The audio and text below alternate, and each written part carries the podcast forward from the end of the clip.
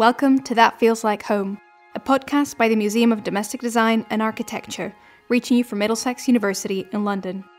I'm Ana Baeza Ruiz, and I'm hosting this third series to look afresh at what home is and what it means. Previously, we've looked at home from a wide range of perspectives, including in Series 2, Share Experiences of Home during the pandemic. This season, we'll be in conversation with academics and activists who have moved beyond traditional ideas of home as a place of safety, privacy, and care. Each episode will propose alternative readings of home from its engagements with histories of empire, the politics of micro living under neoliberalism, home as a queer space, or the changing meanings of home for people who cross borders. As always, we draw inspiration from our collections and the stories missing in them to rethink the past through the lens of the present.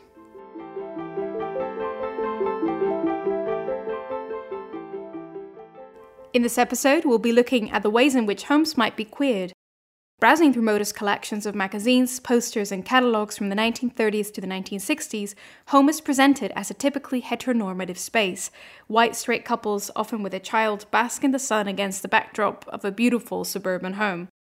The home has been a site for managing social behavior, gender, and sexual identities, and in this episode, we're going to open up questions about this relationship between home, gender, and sexuality we'll consider the project of queering home. What do we mean by home as a queer space? How have queer homes contested or conformed to traditional imaginaries of home? We will also ask how home, suburban, urban, or otherwise, might not just be a space for conventional domesticity and sexuality, but also a site of resistance and transformation. And I'm so, so happy to be joined by two wonderful guests who are also collaborators Matt Cook, who's joining us from London, and Andrew Gorman Murray, who's joining us all the way from Australia. So thank you both. It's really great to have you here. Thank you, Ana. Thank you. Thanks for having me. And I'm really thrilled to be here with you, and we'll build on some of the conversations you've been having already in collaborations like that edited collection from a couple of years ago, Queering the Interior. But before we go into detail, just going to introduce both of you. Andrew Gorman is Professor of Geography at Western Sydney University in Australia. He's a social, cultural, and political geographer, and his research encompasses gender, sexuality and space, geographies of home, belonging and mobility, and visual art and geography. And Matt Cook is Professor of Modern History at Birkbeck, University of London. He's a social and cultural historian of sexuality and of London in the 19th and 20th century. His books include London and the Culture of Homosexuality from 2003, A Gay History of Britain from 2007, and Queer Domesticities from 2014. In 2017, he co edited Queering the Interior with Andrew, and Matt is currently working on two further books Writing Queer History and Queer Beyond London with Alison Oram, and both should appear in 2022. So keep an eye out for those, and we'll certainly be including links in the show notes to all your work and publications. But now I'd like to start by discussing this growing importance of home in LGBTQ studies. There's a special issue in the journal Home Cultures back in 2015 called Alternative Domesticities, where Andrew, you and other colleagues explore the ways in which, until recently, there has been a tendency to examine how sexual minority identity has unfolded outside the home, but that more recently, scholars have shifted their attention to LGBTQ domestic quotidian spaces and the way in which uh, these spaces might destabilize more traditional narratives of home. So I wanted to ask you both about this. What are those traditional narratives of home, and how do you see home as an important site of investigation within queer studies? Andrew, would you like to go first? Yeah, thank you. This is a good question. So I was thinking about this. And yeah, in, in terms of geography and other similar disciplines, uh, there had been previously a lot of focus on public spaces like gay villages or gay and lesbian bars, the use of streets for protests or pride parades, and even public cruising grounds. And I think that earlier work followed the politics and the political imperatives at the time, which were about rights activism in the public sphere. But I think that in the last 20 years, maybe, there's been a turn towards considering LGBTIQ issues in terms of the domestic sphere as well. And I think that's followed a political imperative as well looking at issues like marriage, partnership, adoption, family formation, succession. And I think that that points to some of those traditional narratives of home, that home is closely associated with the idea of the family. And in terms of gender, it's associated with the idea of femininity. So in patriarchal ideologies, home is imagined as a woman's place and women are imagined as homemakers. And of course, I'm not saying that's an ideal, that, that just happens to be a traditional value and it probably should be contested because it creates gender inequity. But I think that LGBT reworkings of home help contest these gendered narratives of the home as well. And because also home is associated with the nuclear family and family values, I think LGBT reworkings of home contest that as well, as well as other issues like privacy, identity, intimacy are all reimagined if we look at home through a queer lens. Home is a site for queer identification or same sex intimacy and relationships. Yeah, and I think it's very important because home is a critical site of identity formation and performance, a site for the security of self and being. So I think that it's also important to understand home and the way it helps affirm people's identities. But in that sense, it's also a very political site. It's connected to the public sphere as well. And if we think of home as a private space, it's not an automatic thing, it's something that's made, it's constructed.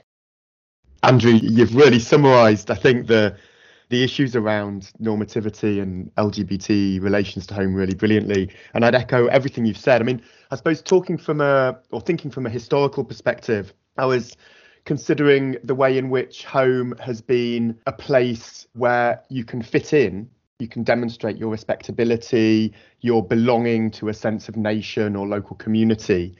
But it's also been a place where you distinguish yourself and you stand out by choosing different wallpaper or pillars at the front or a different kind of garden or whatever it is. So there's this kind of paradox in a way that the home um, represents um, a place to demonstrate your belonging to a culture, but it can also be a place where either in a minor or major key, people have used it to articulate difference in coded and much more explicit ways. But I think those analyses of home have been much more recent amongst historians. And I think that's for a number of reasons. I think historians of sexuality have tended to look outside the home because home, especially s- since the 1950s, has been established as such a kind of, as you said, Andrew, kind of a normative space. So the assumption was that you look for queer lives, for queer identities, for queer communities outside of that space. And in part, of course, because there was the idea that queer people were alienated from the home and alienated from the family. And so, of course, we wouldn't look there for evidence of those lives. And as a result, the kind of historical evidence that, for example, I was looking at in my first book on London was much more to do with legal records than it was to do with kind of letters and diaries, although there was some of that.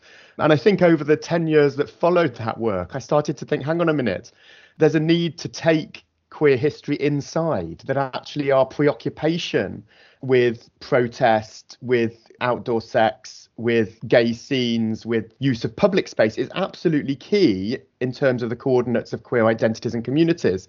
But there's a big gap there because most people have a home or aspire to have a home and spend a considerable amount of time there. And that's part of the way in which identities get formed and stabilized and contested. And so I think, you know, in the kind of 10 year interval between my first book on London and essentially public spaces and my second, where I looked again at London from the inside, I realized that there was a kind of missing link, if you like, in the way we've considered especially male queer identifications. And I say that because I think for historians of women's sexuality, home has been a more obvious place to go precisely because, as Andrew said, home has been culturally signified and used as a kind of feminized and women's space. And so, whilst we might go to the home to explore aspects of women's history and lesbian history, the home hasn't until recently been the obvious place to go or seemed the obvious place to go for queer male history. Yeah, I like your point about fitting in and standing out and the significance of home for that reason. One of my earlier projects, I was looking at home as a site of identity work for gay and lesbian people. And it was interesting how people reflected on the way home was a site. If, if I should create a caveat here, for those people who had access to a home that they had some form of autonomy over, of course, not everybody does, but for those people who do, home was an important site where they could pull together those different elements of their sense of self, some which might be more normative, if you like, like connections to family or connections to cultural or ethnic heritage, and others that might make them stand out more, like their sexual identity or their gender difference. Some people were even you know, coalescing their sexual identity and their religious affiliation in the space of the home, which they felt that they couldn't do elsewhere, for instance, in a, in a mm. religious institution or the public sphere. So yeah, it was very interesting in terms of it, it allowed them to both bring those elements of themselves that conformed and those elements of themselves that stood out and bring them together in the domestic sphere to create this sort of sense of holistic self and also to provide a, a foundation for a sense of well-being and a sense of ontological security, a sense of who they were in the world. Mm. That's so interesting because there's, there's a sense then of the home as a place. If going to a gay bar in a way elevates the gay part of yourself. That's the most apparent, maybe, aspect of your identity or identification when you're in that space. At home, you know, there's arguably more scope to kind of unpick the primacy of that identification and to think about the way of other intersecting identities and identifications kind of play out. And so I think I really like your idea of holism, Andrew. And it also maybe relates to your initial caveat as well about access to the home and the ability to determine home space. Because I suppose one of the key things that it's very easy to forget, but very important to remember, is that very few people historically had control over their home space. In the UK context, in the London context, for example, even until the 60s or 70s, most people didn't even have their own room. You know, they would be sharing with family, with other flatmates, and so on. And the idea of having your own room as a private space is really a very recent one. And so it's really worth thinking, I think, about the changing cultures of home and the way that has allowed new cultures of privacy and self determination and decoration and so on to emerge for individuals. Yeah, I think that those are really interesting and really important points, Matt. It's making me think, of course, you know, we imagine the home as the private sphere, but that privacy is imagined in terms of its distinction from the public sphere and mm. in terms of a space for the family. It's not about individual privacy per se, and that's something that has Absolutely. come more recently, I guess, uh, in the Australian context, as houses have gotten larger in size and families have gotten smaller in number. So there's more capacity for individuals to have privacy within the so-called private sphere. But yes, yes historically, that hasn't been the case. Home has actually not been private for individuals per se. Yeah. I mean, it made me, it's really interesting, isn't it? Because I did some work on some back to back houses in Birmingham. So the very old traditional working class dwellings, which was literally two rooms, and there would be neighbouring houses on all three sides, so at the back and then to the sides. And just standing in those houses really made me think about the nature of privacy and what was overheard and what that proximity might have done in terms of desire. So there's one room which the census showed that there'd been both the family and a lodging married couple all living in the same room separated by a curtain. And it made me reflect on the kind of dynamics of desire and sex in that context. You know, what were those individuals thinking or experiencing, you know, as they lived in that shared space? How possible was it to function as a space of desire or sex? Or were those things conceived and thought about in very different ways as a result of the space. And I suppose similar arguments or similar discussions have been made in relation to the difference between upstairs and downstairs in the upper middle class and upper class home and the dynamics of desire that play across those domestic divisions.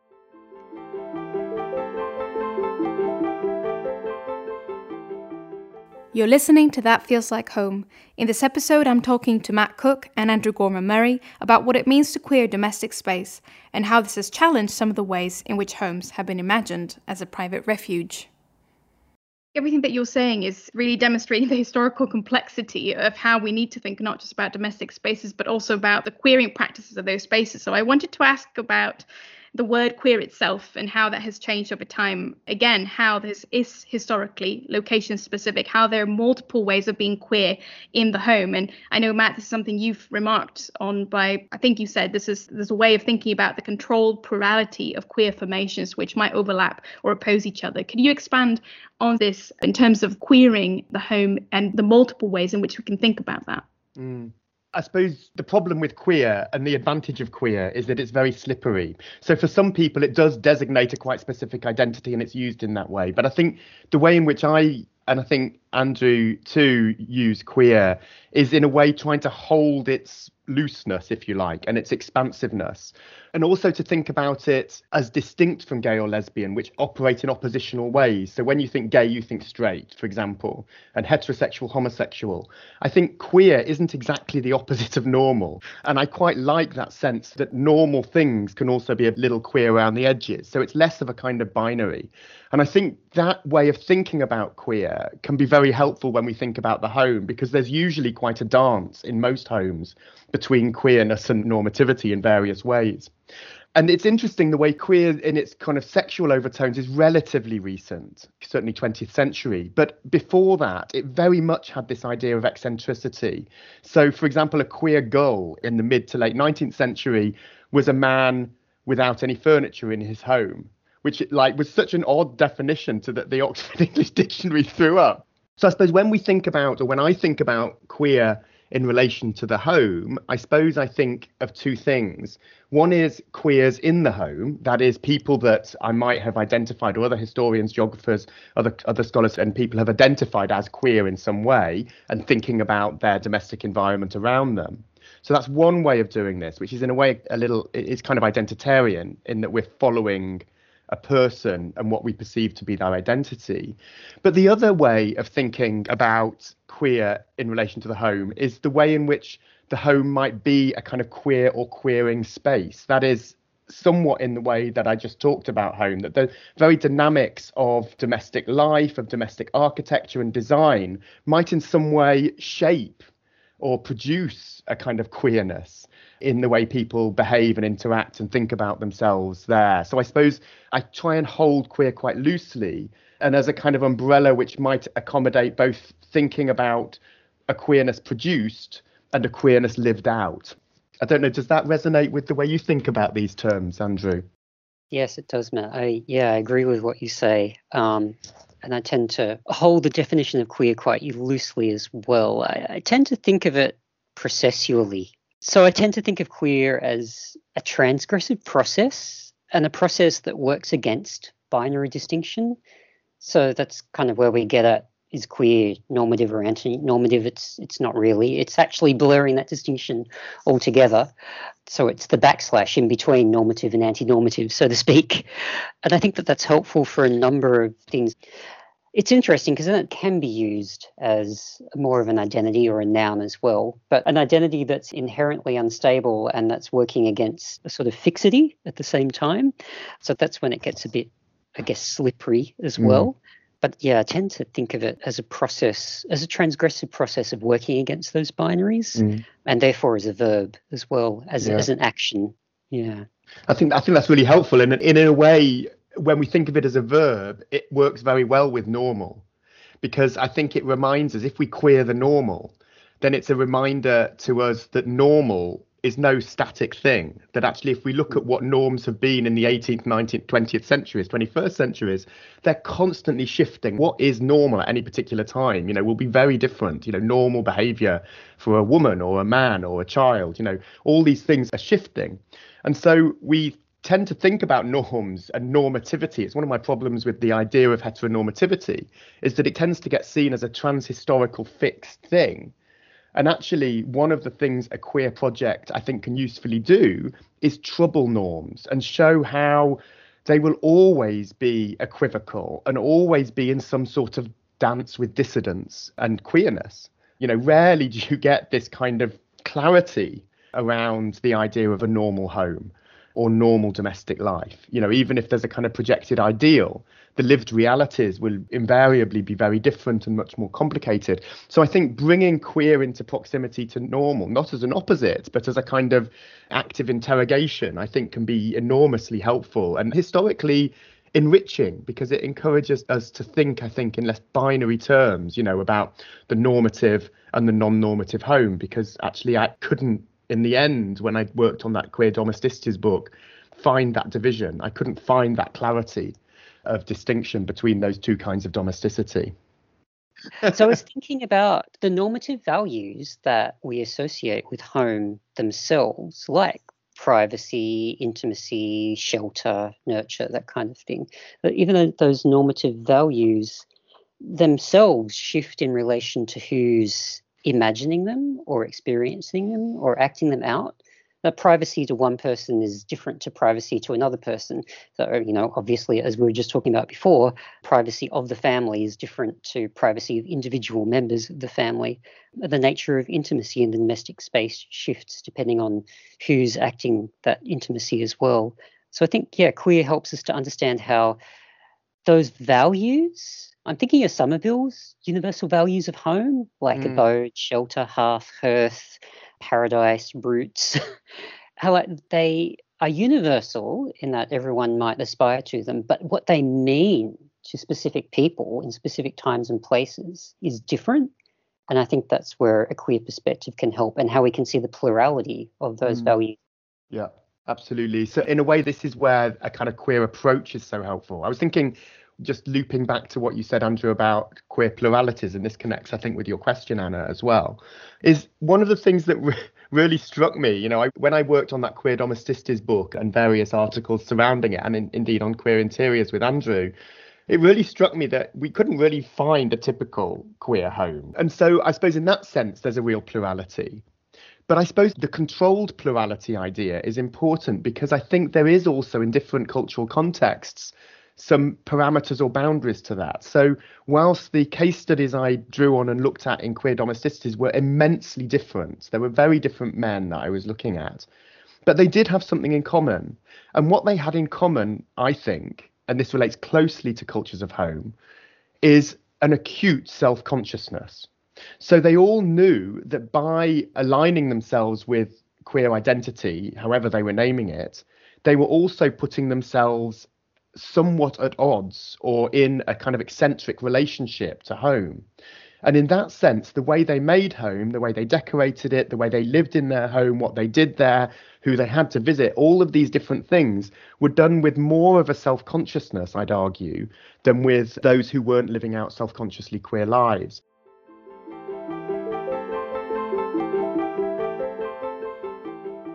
In this episode, I'm talking to Matt Cook and Andrew Gorman Murray about the ways in which queer homes are multiple and plural, how they challenge easy distinctions between the normative and the non normative.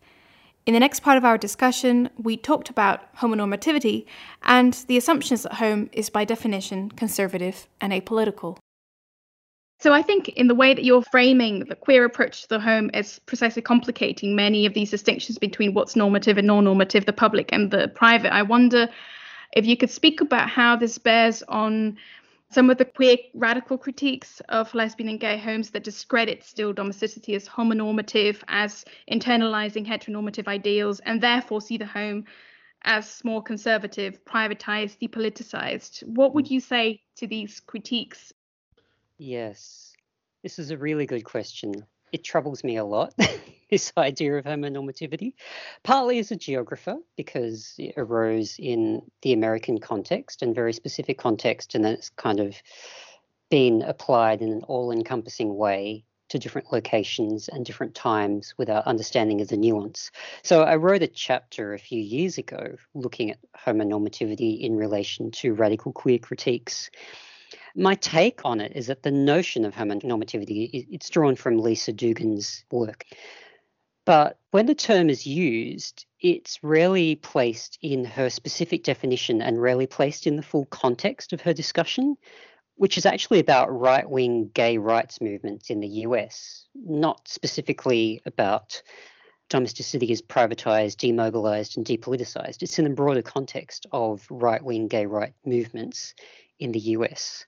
And these movements want gay men and lesbians to appear normal, to appear like heterosexual normative couples, and therefore are ensconced in neoliberal middle class suburban coupling and consumption patterns.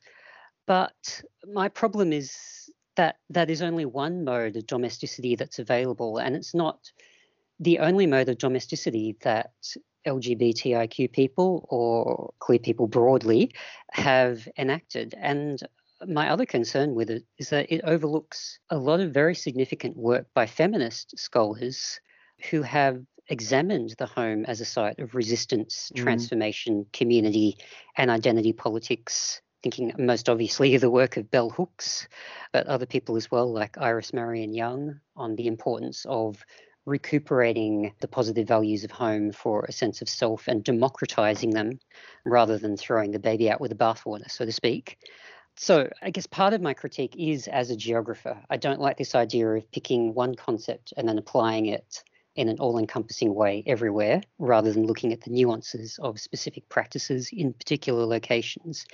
And two, I thought that a very particular idea around homonormativity was being picked out and used, and one that ignored the true plurality of queer domesticity. And we can look to the feminist work to see all the ways that home can be recuperated in positive ways. And once again, Andrew, like I find myself completely agreeing. So, I mean, I, I suppose the things I'd add to that you know, it's no surprise that home has been something that the Gay Liberation Front and others located as central to the battle for rights because it's also true that home has in many ways been a center of power and control and a way of as men and women in the 70s were saying as a way of reproducing family in, in particular formations. So in a way it seems explicable to me that the home has taken on this position on the battle lines. But as andrew said it also kind of underplays the way home has functioned in people's lives. And i mean that in the context of the kind of commune and squatting movements where there was a kind of active reinvention of home and the, the capacity, the capaciousness of home to accommodate different ways of doing domesticity and doing family. So we could say that on the on the one side. The other thing I'd say is that home is a place where you can make small gestures of resistance in your everyday. You can do things a little bit differently you can find safety where safety may not have been possible for you in other spaces or in the public sphere. And they're spaces of survival. And to me, those things are very radical because it's about human existence, human possibility, and of some sense, however limited, however curtailed, of self determination and shaping your relationship with yourself and your place in the world. So there's those two aspects that I find troubling about the sweeping use of homonormativity. But even the kind of most central critiques, I suppose, of the homonormative are around gay marriage, for example, gay and lesbian marriage, and also adoption and child rearing. And the idea that the gay couple who are married and have two kids, you know, are the model of homonormativity, I also find troubling. Because in a way, the very fact that these men are doing this, however conventional they are, troubles, tugs at the whole institution of marriage. It says that marriage can be something different and it can be more capacious and it can accommodate all sorts of relationship dynamics and ways of being. And moreover, it insists that two gay men or two lesbians are perfectly capable and able of raising children. And so I think the critique is too flippant, I think, because it ignores what some of these moves can do conceptually and culturally in terms of forging a place for difference in contemporary culture. I think the key thing here as well is, and this is again maybe where a queer lens is useful, is to allow for the multiplicity of meanings around this. And if I just share an anecdote, you know, when I decided to become a father in the late 1990s um, and I was going to co-parent with it well I did and have co-parented with a lesbian couple and had two children. But when I first approached my mum rather nervously and said you know we were expecting our first child her response was well of course the nuclear family has always been ridiculous. It's always been you know unworkable. She said you know when I was brought up there was grandparents down the street there were neighbors there was all sorts of adults involved in the rearing of me as a child and my aunts and uncles and she said, and what you're doing is creating a family with four engaged adults. So interestingly, she kind of erased our sexuality and said we were returning to a former communal norm. And of course, my decision to have children was partly because, you know, in, in a way, it was part of a family tradition where, you know, all my siblings, aunts and uncles all have and want children. So in a way, it was very conventional and it can be kind of analysed in a very normative way. But at the same time, in the context of a rather feverish homophobia in Britain post Clause 28, it was also rather a radical thing to do to insist that we could make family in this distinctive way. And you know, our inspiration, you know, from my mum's perspective, our inspiration was coming through my biological family and the way that had functioned. But for the mums, the mothers of our children, they harked back to feminists from the 70s and experiments in parenting in the 1980s and that radical tradition.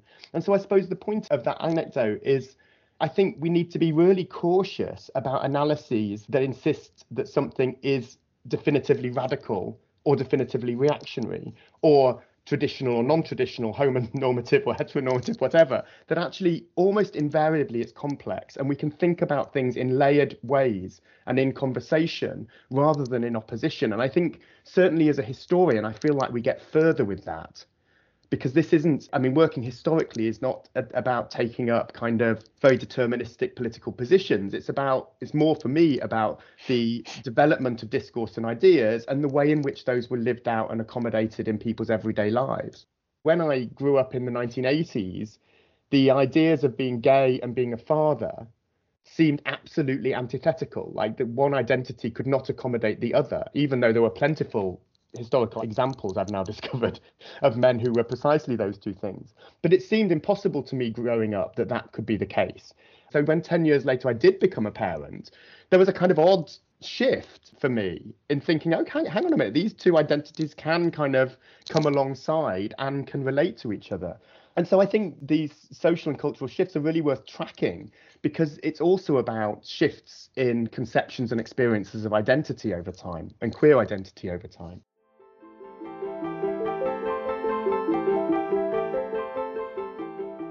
We've been talking about queer families, but how have these been represented in the media? Stay with us to hear more on this, on representations of suburban homes, nuclear families, and queerness, and some final reflections on the impact of the pandemic on our domestic lives.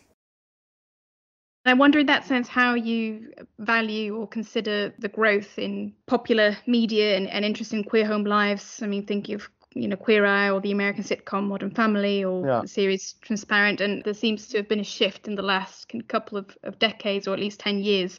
How do you see this kind of phenomenon in terms of of articulating these possibilities as something that you can actually see? Mm.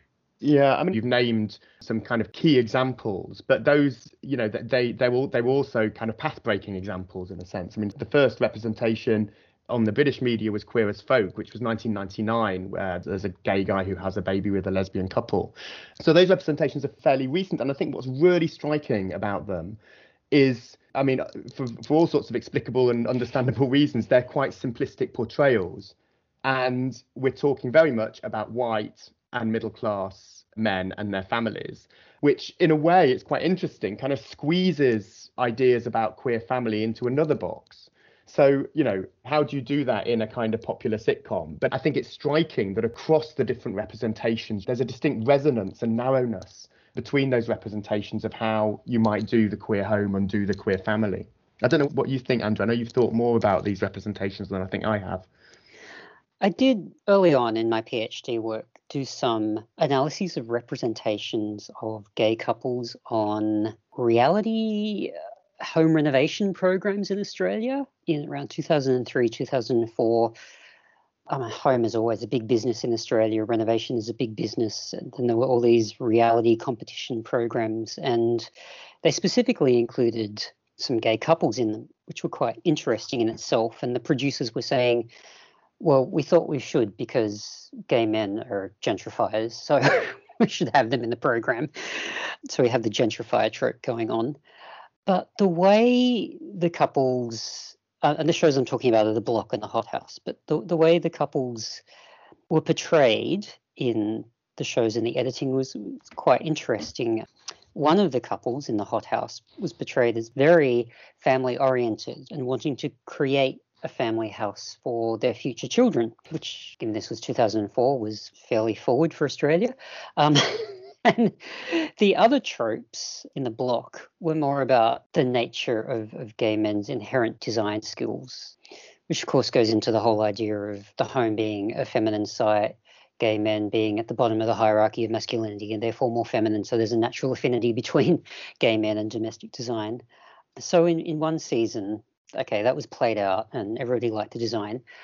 But in the following season, the gay couple created a design that was perceived as very masculine, very much like a bachelor party pad, not family oriented at all, and therefore not suitable for the homemaker market or homeowner market and was therefore not desirable. So there are also limits on the tropes around gay men and the domestic sphere and interesting tropes when you bring gender into it and the way if it shifts and becomes too masculine too much in the mold of the bachelor pad then it's not a good thing and problematic. And that links to something I want to ask, especially because there's a lot of collections of suburbia from London in the collections, and uh, they very much present this normative image of you know the white heterosexual happy family home. And and in a lot of English speaking countries, there has been that portrayal of suburbia as that safe haven that's kind of very white, heterosexual, middle class. Though I, you know, I'm aware that that's been contested also as actually being much more demographically diverse, particularly work in the US, increasingly in the UK. So I, I wonder if you want to say something more to that in the way that suburbia is still the popular imaginaries remains that very straight place. How does that fit with the reality maybe the Australian context. And Matt, maybe you want to comment as well. Yeah, the Australian context is very interesting. The historian Graeme Davison said Australia is the suburban nation par excellence and the first suburban nation in the world. Obviously, the idea of the suburbs were developed in England, but we kind of perfected it here. Um, and um, our cities are very suburban. 80% of Australians live in the suburbs. But I find, I actually use this in my lectures because I find Davison's discussion very interesting and very helpful because he shows how certain values and certain identities are embedded in not just the ideology of the suburbs, but the very creation. So he talks about such values as evangelicalism, that they're attached to this idea of some kind of religious revival, but also an elevation of the idea of the nuclear family form and this idea that if you created a detached house for a single nuclear family, then that's the type of family form that you would create and proliferate in the suburbs. And that's kind of what happened initially. Anyway, the idea that houses are an asset, that they're immensely profitable to own and to sell. So we have class values embedded in the suburbs as well. The idea of romanticism, that a house with its own garden is closer to nature and a place of moral and physical regeneration. So it's good for mind, body, and soul and ideas like sanitarianism as well that the suburban home is open clean spacious therefore healthier better than the city.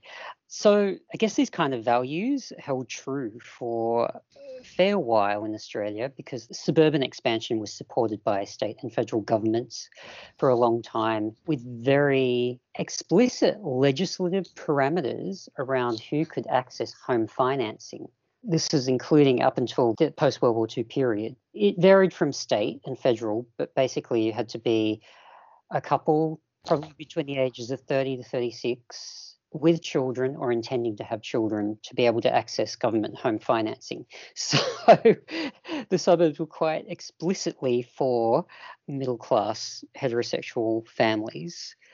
In recent decades in Australia, from the 1970s onwards, that's changed and again, that's in response to government policies. In the 70s, we had a shift in federal government policy from what had been called the White Australia policy and the exclusion of people from non white ethnic backgrounds immigrating to Australia to an official policy of multiculturalism and encouraging and allowing immigration from diverse source countries. And so, particular Sydney and Melbourne have become immensely diverse culturally. And of course, different migrant groups have brought their own domestic forms, their own family forms, their own forms of familial relationship, including extended families and community networks, into those cities. And so this has reshaped the nature of the types of families and the types of households that are in the suburbs.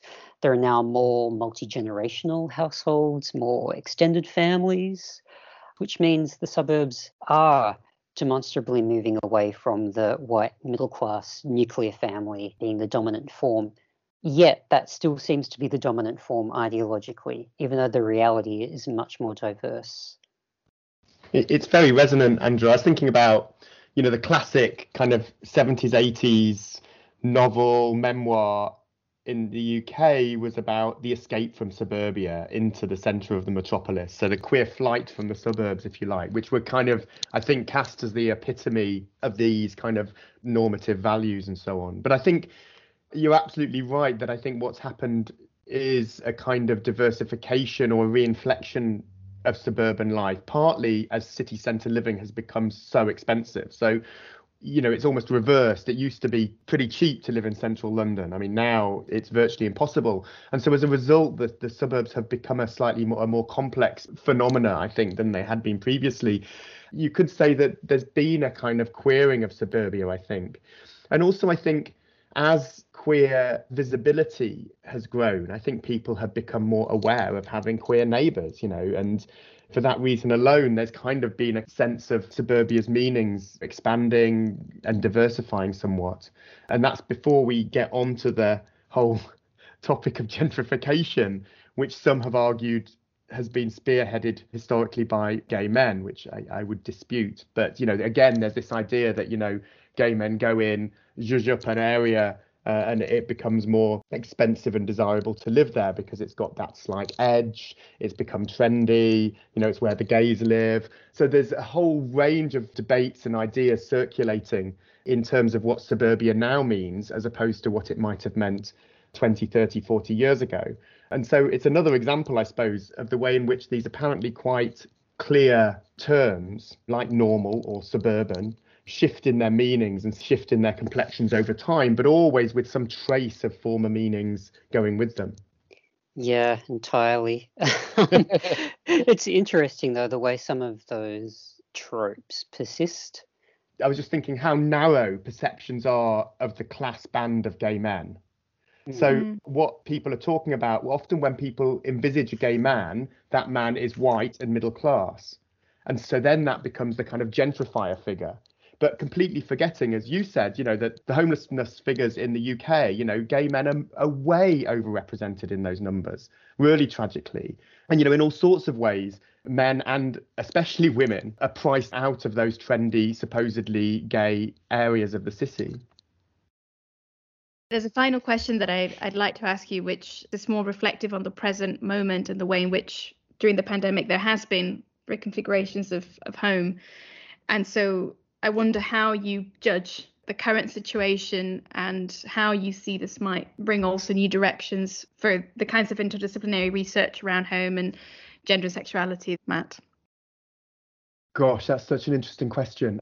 I was thinking very much about the significance of home in the context of pandemics, you know, the way in which it's for many people exacerbated experiences of loneliness and isolation, which of course has to do also with relationships, desire, sexuality, and so on.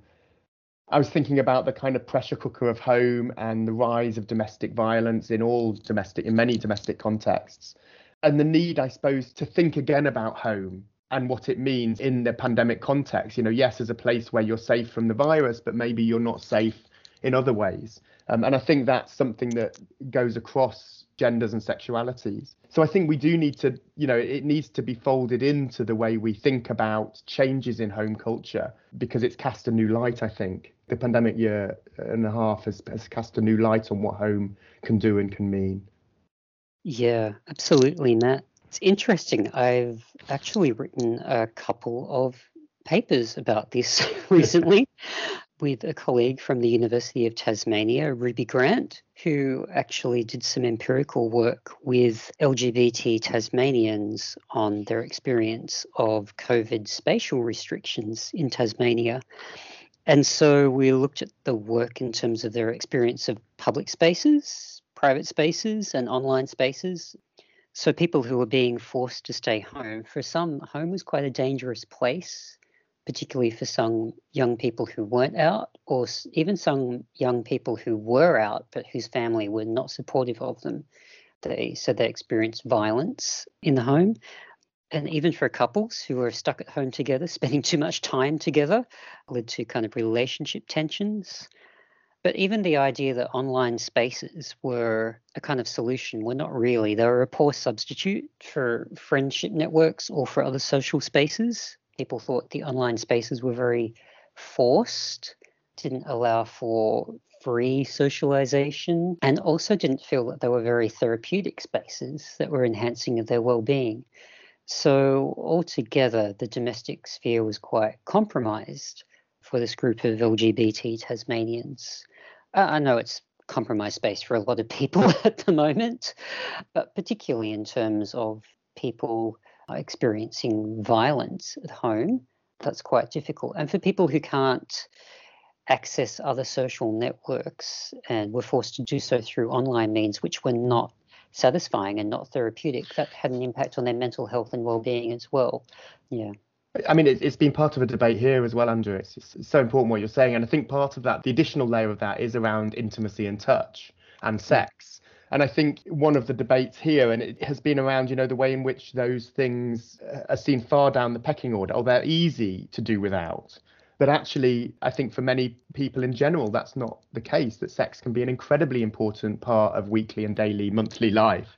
And in fact, it's been queer networks in the queer press that there's been discussion of, you know, when we were allowed in the UK to buddy with another household. And there's been talk about sexual buddying. So, you know, buddying up with a sexual partner. And that that hasn't been a frivolous thing to do it's actually been a very important thing to do in terms of a feeling of um, intimacy, but also a feeling of, of, of, sexual community. So I think I think there's some really interesting debates to be had, and in some ways, I think queer commentators are leading the way on that because I don't see those debates about sex and intimacy happening in relation to heterosexuality and straight individuals or couples, and yet we need, I think, to consider more the importance of those aspects of our lives and our daily lives. So thank thank you, Matt and Andrew. Thank you so so much. That was so rich and so much more that we could cover. But we will add publications from you on the show notes so that listeners can then follow up on so much more based on what we were discussing. And it's been great. Um, so thank you. Thank you. Thanks for inviting me. Thank you. Ana, thanks so much. It's been a, a real pleasure, and, and, it's so great, Andrew, to uh, have the opportunity to chat again. yeah, it is. I really enjoyed that. great. And once again, find ourselves in complete agreement.